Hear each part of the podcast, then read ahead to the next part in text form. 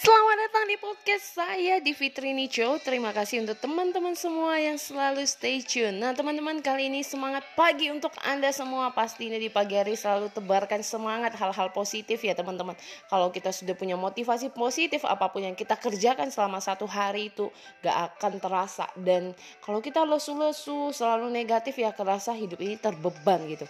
Nah kali ini teman-teman, saya ingin berbagi kepada Anda. Banyak gak sih teman-teman yang bertanya, apakah saya salah jurus? Kenapa seorang Miss Coach Fitrini ini bisa tiba-tiba di seorang accounting, uh, ngambil major accounting, tiba-tiba berubah haluan jadi seorang public speaker? Nah kalau tanya saya, saya juga bertanya ya di saat itu, kenapa Tuhan saya bisa seperti itu. Tapi yang saya syukuri adalah saya bukan melihat masa lalu saya, saya melihat masa sekarang yang masa akan datang. Nah teman-teman, pada saat saya mengambil jurusan accounting ya saya wajib belajar. Karena apa? Karena jurusan itu yang mungkin diberi... Uh, diizinkan orang tua saya memang. Makanya saya sering bilang, tidaklah selalu mendengar semuanya kata orang tua. Hari ini saya memberanikan diri dari zona saya terhadap orang tua saya, bahwa saya menjelaskan kenapa saya memilih ini, kenapa saya tidak bekerja lagi, kenapa saya lebih memilih saya memulai bisnis, saya memulai karir dan sebagainya. Karena inilah tujuan saya, bahwa saya ingin melakukan sesuatu itu karena kemampuan saya, karena diri saya, bukan karena orang lain. Dan saya have fun sendiri, bukan karena terbeban gitu. Buat apa mengerjakan segala sesuatu terbeban?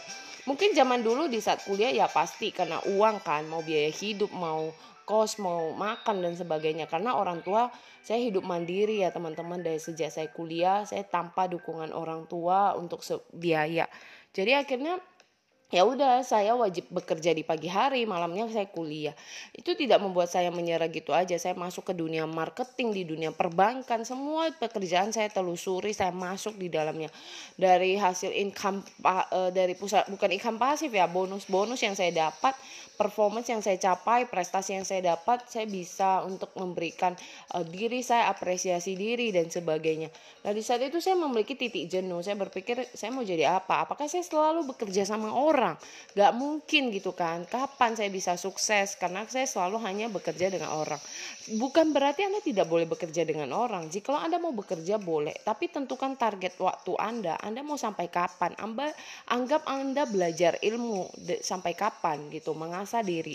Nah setelah itu saya ba, baru menyadari saya ngambil keputusannya. Udah, saya move ke kota besar Jakarta. Setelah itu saya coba e, di dunia pengembangan diri, belajar. Nah karena kondisi kesehatan membuat buat saya diminta orang tua untuk berhenti.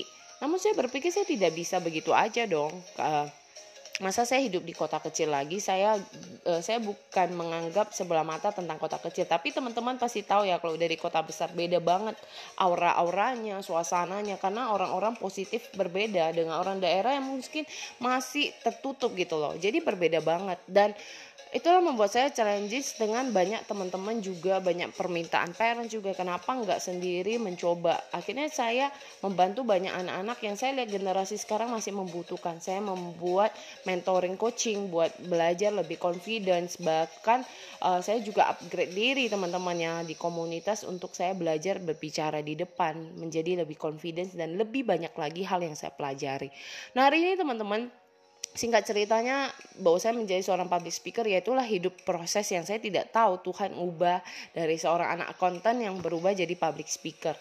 Dan dulu saya pengen punya cita-cita jadi seorang psikolog karena berhubungan dengan human, berhubungan dengan diri, emosi, pikiran. Namun orang tua itulah khawatir anaknya cewek, ngapain kerjaan beginian, kuliah beginian.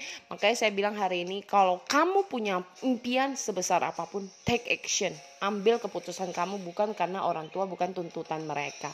Kamu bisa berbicara empat mata, menjelaskan kenapa, the reason kamu mengambil. Saya percaya orang tua akan memahaminya. Dan di saat kamu membuktikannya, mereka akan melihat bahwa benar apa yang kamu putuskan. Dan Anda tidak main-main dengan apa yang Anda ambil, dengan keputusan Anda. Makanya teman-teman, di saat Anda dipercayakan oleh orang tua Anda tentang integritas, tanggung jawab, lakukan dengan baik. Buktikan bahwa Anda itu bisa dan mampu. Makanya untuk Anda, seriusnya belajar di saat masa muda Anda, benarlah untuk berjuang, bermimpi akan impian Anda, atas cita-cita Anda, karena Anda layak untuk perjuangkan. Bukan karena orang tua, bukan karena orang lain, namun karena diri Anda, motivasi Anda, kemana tujuan hidup Anda, kemana Tuhan ingin memakai hidup kita untuk bisa menginspirasi, memberikan dampak buat orang di sekitar. Semoga bermanfaat.